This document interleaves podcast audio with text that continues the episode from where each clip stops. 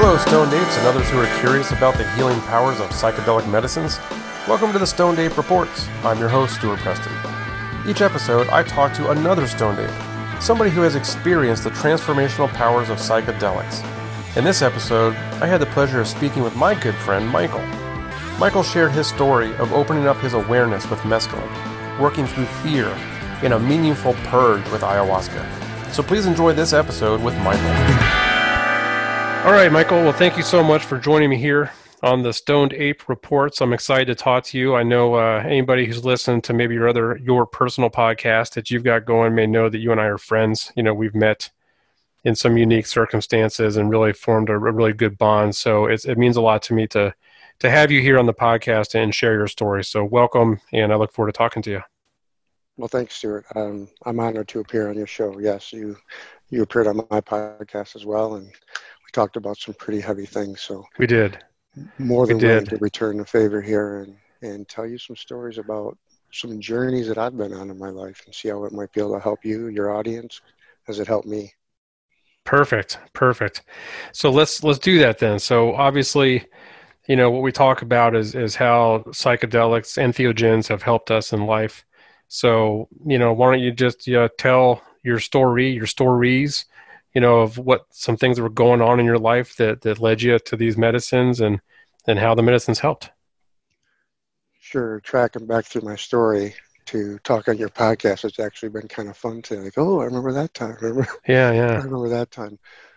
But I guess the most impactful thing that that keeps coming to mind is when I was 14, turning 15, right around that time, I was going through kind of an awakening in my in my life. Hmm. At the time, you know, just like things weren't seeming the same. You know, that kind of a growth thing you do from like adolescent to adult or whatever, where you're like, yeah. I was i was like questioning everything in my life. You know what's real what isn't real. And around that time you know i was smoking pot. I was you know doing whatever drugs. I didn't touch any needles or do any coke or anything that could be addicting. I stayed away from that. Mainly recreational.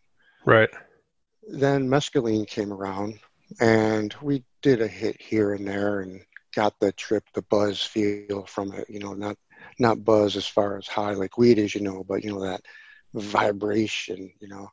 But mm-hmm. we were mm-hmm. using it recreationally, so was like, eh, well, you know, what the hell was that? You know, yeah, you know, it's just like okay, that kind of was like going through a car wash or something. That was kind of weird and uh, uncomfortable. I was kind of looking to maybe hallucinate or something, but right. But then, you know, uh, kids being kids, this new, stronger 24 hour yellow sunshine mescaline hmm. around. And oh well, that last one didn't work. Let's get three. wow. So we each got three, and we went to see the movie Creepshow, which is a spooky, scary flick about you know people getting buried with hmm. their heads above the water in the sand, and the waves coming in at night, and being on three hits of mescaline. That wasn't fun. Yeah. But it, it kind of shook my reality. I found I was like, I was torn because I knew what I see, was seeing on the screen wasn't reality, but part of me was saying it was, and I should be scared out of my wits over it. And I was like, wait a minute. So I'm torn inside, and I'm like having this wrestling match back and forth. Like, all right, is somebody really drowning on you know? So I'm like going through this wrestling match. Yeah. But what that did, and the more important part about what I said about that wrestling match is that wrestling match didn't stop there it lasted, I'm not kidding, for a year. Because really? with those three hits of mescaline, I cracked open something like some kind of new level of awareness. I, I know it now as some higher state of consciousness where I could witness things without emotion, so to speak, not be connected to it and get information from it. And literally, Stuart, for the next year, I felt like every song on the radio especially for the first month. I'll just focus on the first month. The days after, any song that came on the radio, what was being sung on the radio was, I felt, was being sung directly to me as a message of some corrective action in my life that I needed to take. Hmm. I mean, it was like, this is what's going on in your life, and you should, you shouldn't, you know. And it wasn't like an order, like you shouldn't, shouldn't. It wasn't mean. It was just like this awareness of like, oh, that's something I shouldn't be doing. You know, that's, you know, that goes against who I am. So what then came the shedding process, you know, and this lasted a solid three or four months and really throughout an entire year of just like examining things within me that weren't sitting right with me, like a relationship I had with somebody that every time I would talk to them, I would leave with some kind of icky feeling or something. I knew I had to go back and figure out what that was, whether it be within me or deal with whatever issue it was, because I felt I was starting, I, I realized a, a stronger sense of myself. I realized I was putting up with a lot of stuff, you know, from people you know, dealing with difficult situations for people in an unhealthy fashion, taking on too much weight. So just went to shedding of like these things that didn't serve me anymore. It felt now just just these things just kept falling away for like a year. It was it was mind blowing, Stuart. And it was actual shedding. It wasn't just thinking to yourself, "Oh, I should get rid of this." You were actually getting rid of them. I was throwing things in my bedroom in the garbage that I've been wow. holding on to for years because oh I remember that reminded me oh my god I remember that was a horrible thing no wonder I was no wonder I was holding on to that object and then mm. I cry and then I just cry and cry and cry over this and then I just threw it away it's like you don't serve me anymore and I just kept mm. shedding these things that started 14 15 and that was like my first I mean, like I said, and that was a year, and I'm sure that kept impacting me for forever because the lessons learned in that initial impact, you know, the realizations of all the negative patterns I was following and the yeah. things I was allowing the people to do to me, you know, just not not because they were malicious, although some were. You know, there are some mean people in this world, but just the everyday, you know, healthy boundaries that you allow people to allow to slip, and all of a sudden, you know, there isn't one you know you're doing all their chores or, or whatever mm. you know? Mm-hmm. and it's like i need to like recenter myself. So really I, I went through life and you know unfortunately for me you know i didn't learn all the lessons of life. I married too young. We had a couple kids. You know we had a great great marriage for the longest time and just we were too young. We grew apart you know? So we were unhappy. And that's when i picked up drinking really heavily. Mm prior to that, you know, I had been drinking sociably, you know, to fit in and all that, and life of the party and all that. But when I started to realize I was unhappy in the marriage, and this was late, you know, this it was a 16 year marriage, I realized I was now, you know, and, and, and after that, I realized I was leaning a bit too much on the booze, you know. Mm-hmm. It was allowing me to just numb what I was feeling instead of actually feeling it. So it was around that time I was about 38. And although this isn't directly related to a trip, so to speak, this is directly related to a trip because the same mechanism was pulled. I was experiencing a tremendous amount of fear in my marriage about thinking about breaking up and having two kids. And I was just overwhelmed with fear and I was just drowning in my fear. And I remember when I was on that original LSD trip and subsequent like crystal tea trips and all, it kept pointing out my fear as my main blocker. So me, and this is a please don't try this at home example of trying to do it without meds. I'm like, I'm going to tackle my fear. I had been scuba, I had already taken scuba diving lessons. On my fifth dive, I went to 180 feet deep I was petrified of the dark, by the way, and confined spaces. Petrified. Absolutely petrified. I went down to 90 feet of deep water in pitch black water with a group of dive masters and a bunch of other people doing a night dive checkout. Mm-hmm. We turned our lights off for 15 minutes. I knew that was going to force me to face my fears. It's like you do this or you're going to die. You know you can't go all the way up, you'll get the bends. You know you can't sink to the bottom because who knows, some monster will get you. Who knows? Hmm but it's 140 feet deep. You don't want to descend quickly there. So I knew. And as soon as they, they like put the command to turn the lights off, I went to sheer panic. But in that cycle, it was the same exact cycle I find that I go through when I use hallucinogenics. And that is it forced me to look at what I was fearing in that moment. And when I did and I surrendered to that fear, and as we know it, go into the medicine, mm-hmm. I this 43 degree Fahrenheit water turned warm. I was calm. minutes later, the lights went on, and I was no longer ever afraid of the dark or confined spaces. Wow. I, I, but you know, take that now and say, okay, how does that apply to uh, an LSD trip? Well, I'll take you to what maybe three years ago, two years ago now. I was I'm a business coach, so I talk to a lot of people throughout the day. A lot of my coaching, I would say, it's like 75% therapy, you know, on mm-hmm. superficial business therapy. You know, you'll be fine. I know it's a tough change, but you'll be okay. You know, that type of therapy. I mean it. I mean that loosely. Yes. Mm-hmm. But just I do a lot of planning sessions, and this one woman I know on the way out, she just said, "Hey, have you thought about Aya?" And she wasn't even talking about me, and I've never heard of Aya before. She wasn't talking to me. I've never heard of it, but but A W A went off in my head, and I'm like, and I didn't let it go. I'm like, whatever that is, I need to look that up because I know this woman and she seems to have her act together. So I'm going to figure out what that is. Mm-hmm. So I went home and I looked up Aya and it quickly came up as ayahuasca. I quickly opened up Facebook right away, typing in Aya, popped up on my screen. There's a local one, happens to be within three weeks. I signed up and went. It happened that quickly from the wow. mention of somebody to looking at it and it wasn't until after I signed up, paid my money, that I thought, wow, I better look into what this is. you know, yeah. I, I, you know, but remember, I went to 90 feet of darkness to try to figure out my fear. So I just kind of yeah. jumped into things. Yes. And I and I knew, but but I, but I had something inside of me that said it was right. You know, it was like that medicine called me from the other side of the room in a conversation I wasn't even being involved with. And from what I know from my now six trips of or six journeys with Aya, it absolutely was calling to me. Hmm.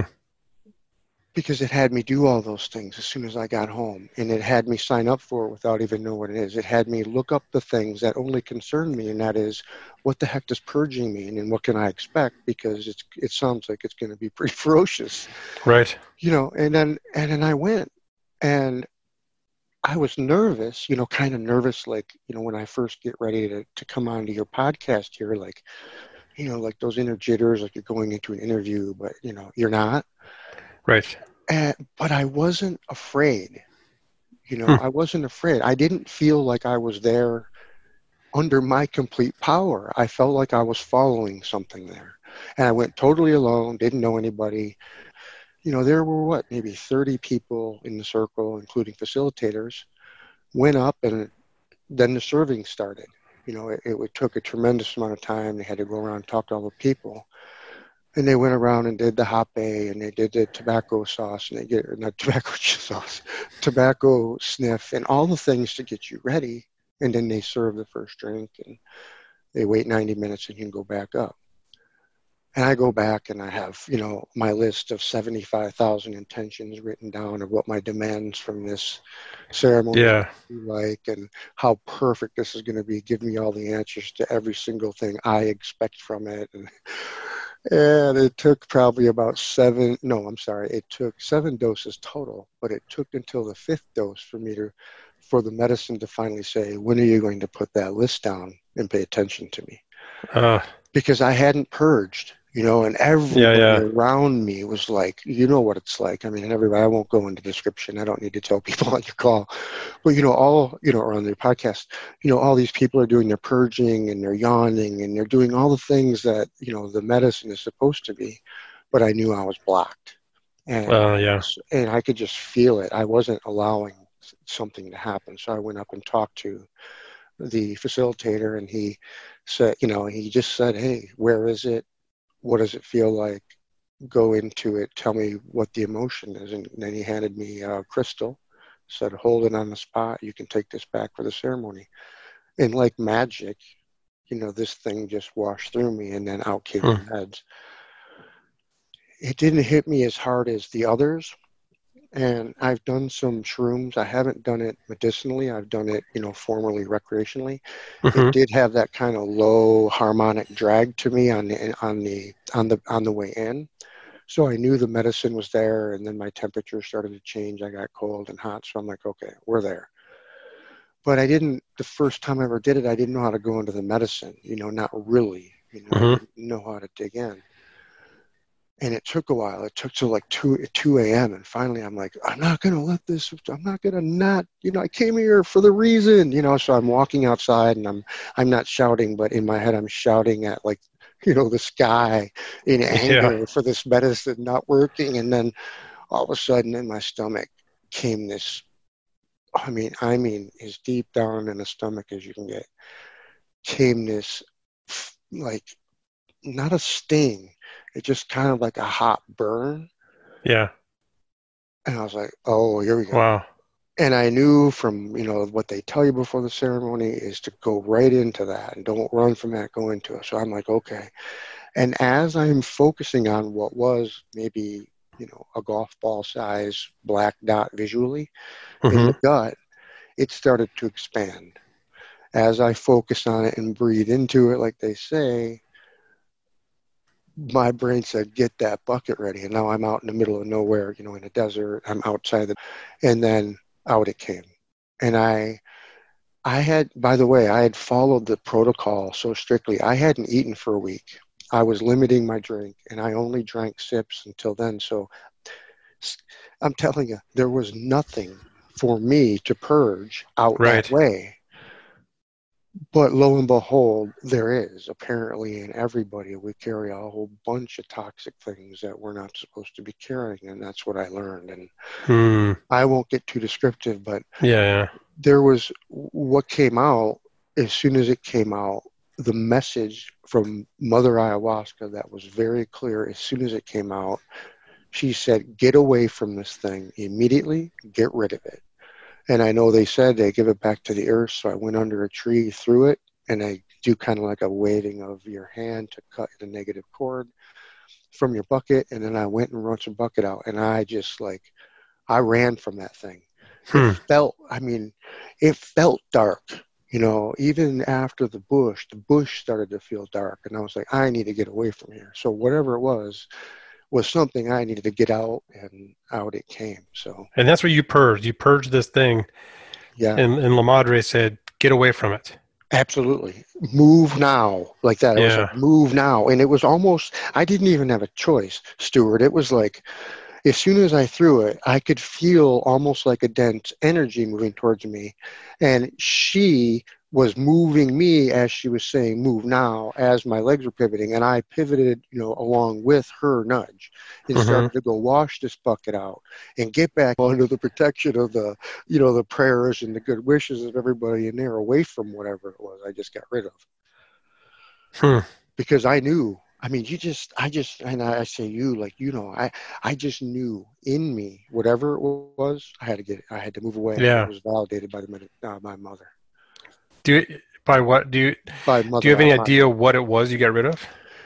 Uh, that that wasn't clear the first night. That took, you know, because that was my first experience, and hmm and what I've learned is, I just go with the flow with the meds when they when I go now. I don't, you know, I'll go in with very loose intentions and like, please don't kill me, or you know, something like that. Real general ask, just don't let me die tonight Yeah. Because I I've learned the messages are just going to come, and I and I just let them flow.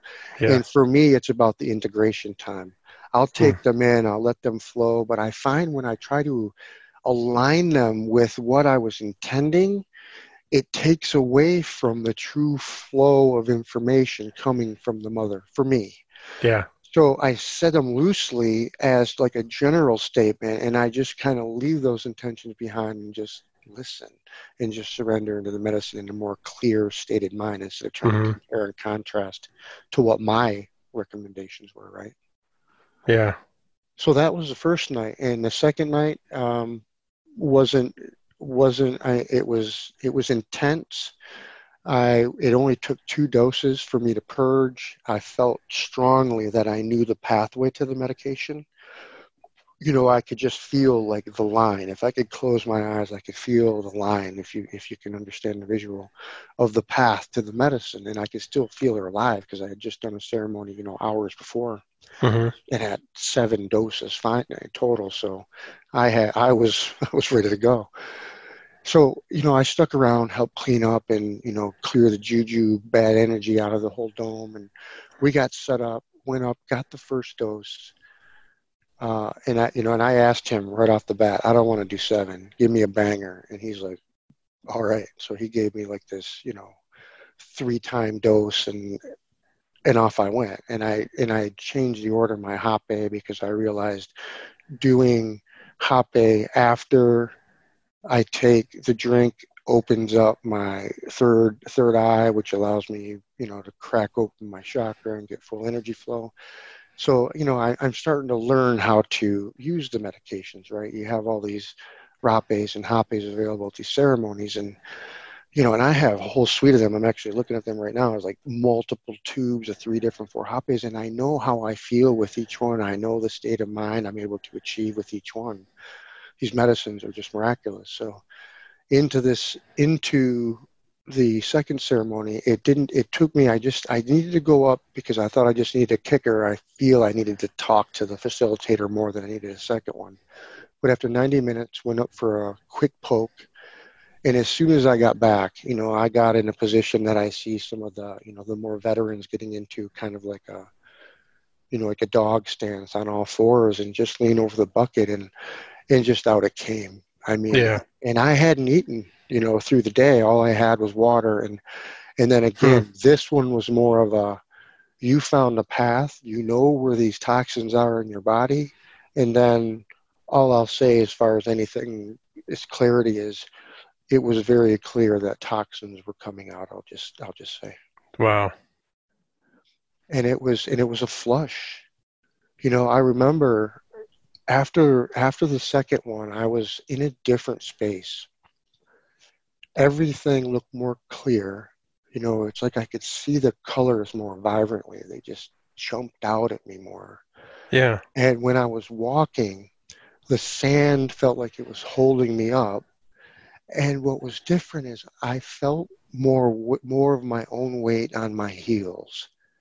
And I thought to myself, I don't know the last time I ever walked so slowly that I could feel all my weight on a heel. And I thought, hmm. this is, I'm, I'm 48 years old and I'm just now starting to slow down. And this medicine's allowing me to see that the world goes much slower than what the speed I was moving. Wow. And so when you came out of all this, I mean, that's a, an amazing experience. And, and obviously La Madre helped you purge something very toxic, whether physically and or emotionally. Hmm. Um, how, how has that whole experience played in, in your everyday life away from that ceremony? Uh, it's changed my life, frankly. Literally, I've I sensed that I've probably had three or four different times where I think I've totally reconfigured my whole life. Hmm. You know, I you know, just anything that happens that I find, I'm just able to see I'm moving so slowly through life now. You know, the speed in which I feel that I'm supposed to be moving, like everybody's supposed to be moving. Just so slowly now. My awareness when I look at things I'm not reactive anymore. I don't feel like everything's a fire and I have to run and put it out. Yeah. Oh no, the child needs a bottle. Well, sure. Okay. I don't have to dive out of the chair and run. I can actually walk there, feel my weight on my heels, you know, stay centered and present. I don't, but I wasn't. I was feeling very rushed. So it's allowed me to slow down and, and see things. And what it allowed me to see is a lot of patterns that I had. And like I told you from my first experience, it showed me a lot of patterns as well. The medicine has allowed me to have some level of awareness and higher state of consciousness, if you will, of what my impact of every word and every action that I take has on literally everybody around me. And i and i just when i started to feel that and when i started to feel that in my heart i would walk around and i would say something and i would just try to watch. And of course if you go in a room and say i love you i mean you know what that does to a room but imagine when you're a little angry and you walk in a room and say holy crap i mean you you literally change that whole room you know that's a minor mm-hmm. example but you know, my little pattern behaviors of how I react when this happens, those are becoming more clear. When I see them, I put some, I put a little thought to it. I say, all right, I realize what I just did. Even if, you know, and I'll apologize on the spot. Look, I, I seem to get caught up in something you say. I got reactive. I apologize. And when I say that on the spot, first I feel it fixes what happened between them and I in live real time. So I don't have to circle back later if it's appropriate, right? I mean, it's not every case where you want to do that. But that kind of smooths it out. And if and what it, and if I if it's not appropriate at the time, I take it back with me because I put my mind to it, and then I'll meditate on it and say, what caused you, Michael, to to snap or to mm-hmm. snap at this person? It's like, oh, well, all right, I was having a bad. Why were you having a bad day? And go back to it, it's like, all right, so you lost. Actually, you lost your center of balance at 9 a.m. because when you reacted, it was 3 a.m. You yeah. know, so it, it allowed me to start seeing that and start rolling some of those back and have less of a negative impact, you know, and hopefully more of a positive impact on people around me. Yeah. When uh, with uh, with ayahuasca, set and setting are pretty much part of the ceremony. Um, do you have any thoughts on the difference between a, and I'm not sure I even like the words good and bad, but you know, right, a good right. trip and a bad trip. Um, even when you go into these ceremonies, how do you work on your own your own mindset?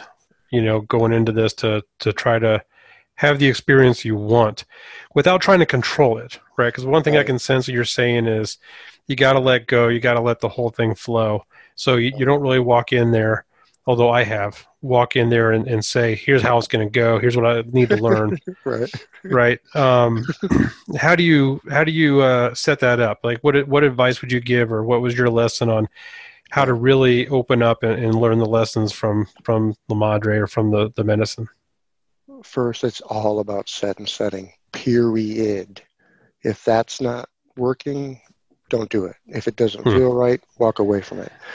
Now, I've, and you say good and bad, every experience you get something out of it, whether it was a good experience or bad. Mm-hmm. I think to a certain degree, we have, we do have some control over that based on, you know, how the mood we go in with as well.